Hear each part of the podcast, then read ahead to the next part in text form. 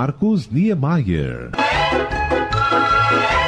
Olá, ouvinte que acompanha o podcast Bons Papos nos mais diferentes pontos desse Brasilzão grandaião e até no exterior. É, meu filho, tá achando que nós cá é pouca porqueira? Nós é porqueira pra cá.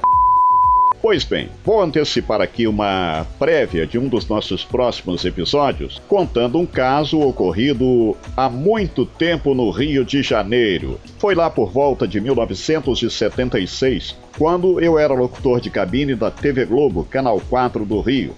Durante cinco anos trabalhei na emissora do Jardim Botânico, é, entre 1975 a 1980. E certo dia, foi numa sexta-feira, eu estava de folga na televisão e resolvi dar umas voltas lá pelas bandas de Madureira, tradicional bairro popular da Zona Norte Carioca. E chegando lá, encontrei meu amigo João Carlos Moreira, que também trabalhava na TV Globo. Ele era cinegrafista e, por coincidência, também estava de folga naquele dia. Então começamos a prosear sobre os mais diversos assuntos e conversa vai, conversa vem do outro lado da rua tinha um brechó, bem à moda antiga, cheio de mala, lamparina, lampião, roupas, bicicletas de 1900 de antigamente. Até do lado de fora tinha muita coisa pendurada na parede da loja para chamar a atenção dos transeuntes. Ora, pois, o que é isto? E eu sempre tive forte atração por brechós. Não posso ver um na minha frente que já vou logo pedindo licença e entrando. Ô, oh, rapaz!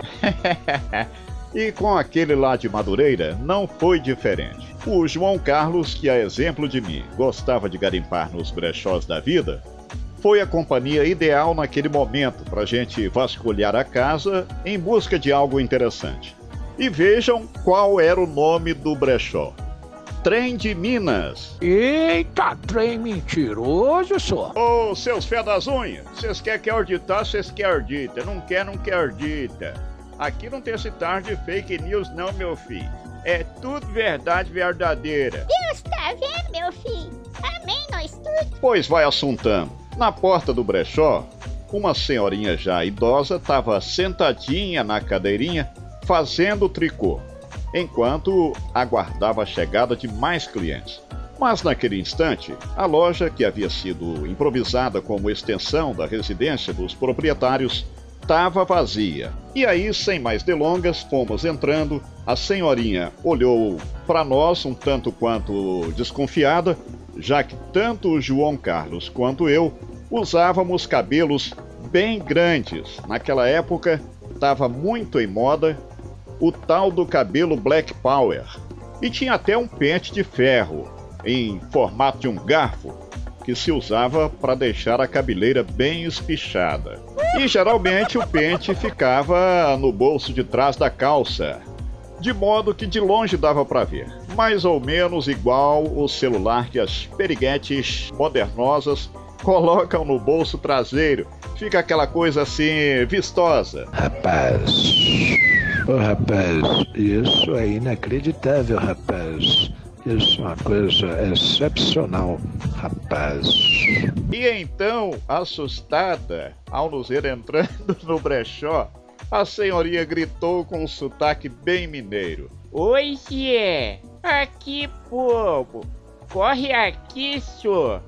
Por causa de conta, tem dois homens esquisitos na loja. Tô achando que está querendo roubar os trem tudo de nós. e eu, sem saber o que fazer diante daquela situação inesperada, olhei para o João Carlos e o distinto, com aquele jeitão carioca dele, tratou de argumentar. Deu uma de bozó. Aí, minha tia, nós aqui não é vagabundo não, tá sabendo? Nós trabalhamos na TV Globo, ao lado dos artistas. Pode ficar tranquila. Viemos aqui para ver se a gente de escola uns paratos de 1900 de antigamente, moroa. Ao ouvir aquilo, a senhorinha não deixou por menos. Nunca dito que vocês trabalham na Globo. Então, mostra os documentos para nós. Oxente, Toma, bestado! Aí fomos obrigados a tirar o crachá do bolso e colocar em cima do balcão.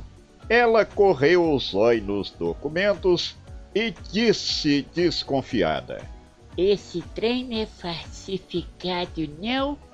Olha lá, hein? Nós não gosta de trem errado.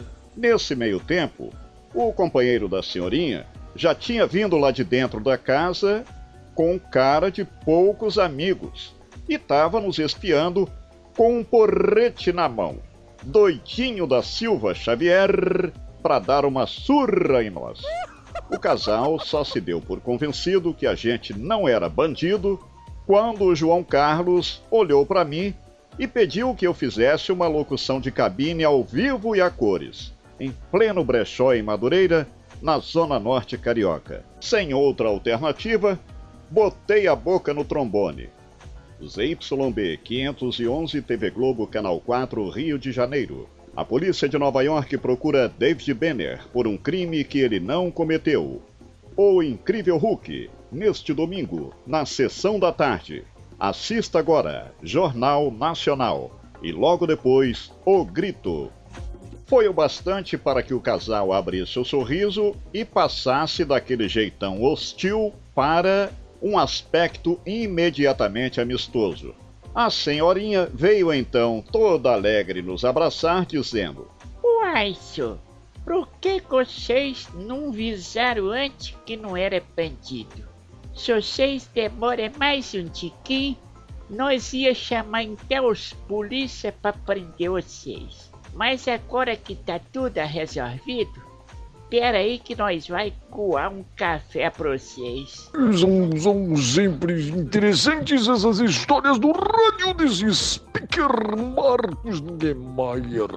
É aquela velha história, né? Quem vê cara não vê coração. E olha que isso foi em 1976, numa época em que o Rio de Janeiro já era infestado de assalto para tudo enquanto é lado. O podcast Bons Papos tem produção de Carolina Julião, apresentação Marcos Niemeyer.